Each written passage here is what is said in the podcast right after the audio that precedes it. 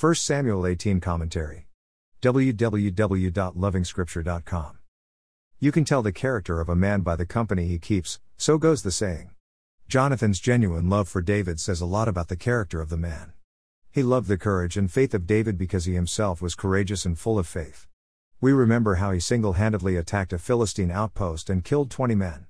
The Lord honored his faith and brought about a great victory. Throughout the reign of Saul, Jonathan is a lone voice of reason. Like attracts like, so goes another saying. So Jonathan's attachment to David, the anointing, sharply contrasts with King Saul's hatred for David. It is expected, but the intensity of it is shocking. The chapter highlights the polarized world of righteousness and evil. Evil is out to fight the anointing. Behind the human characters are spiritual forces at play. While the Spirit is achieving victories through David for the nation, principalities are forcefully scheming fatal harm for David. David is not the target, but what David has. Saints who find themselves under attack, which, like every other day for every saint, must learn to step aside and let the owner of the battle handle it. Evil is fighting what is inside of you. With hindsight, we can tell that Saul was never going to kill David, regardless of the tools deployed. With faith, the saint may want to understand that the enemy is defeated already and the saint is indestructible.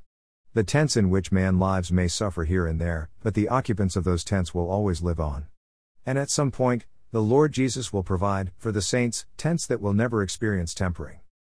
So for now, the battle of the gods ranges on. We know who the winner eventually is. But the evil spirits do not know when they are bitten.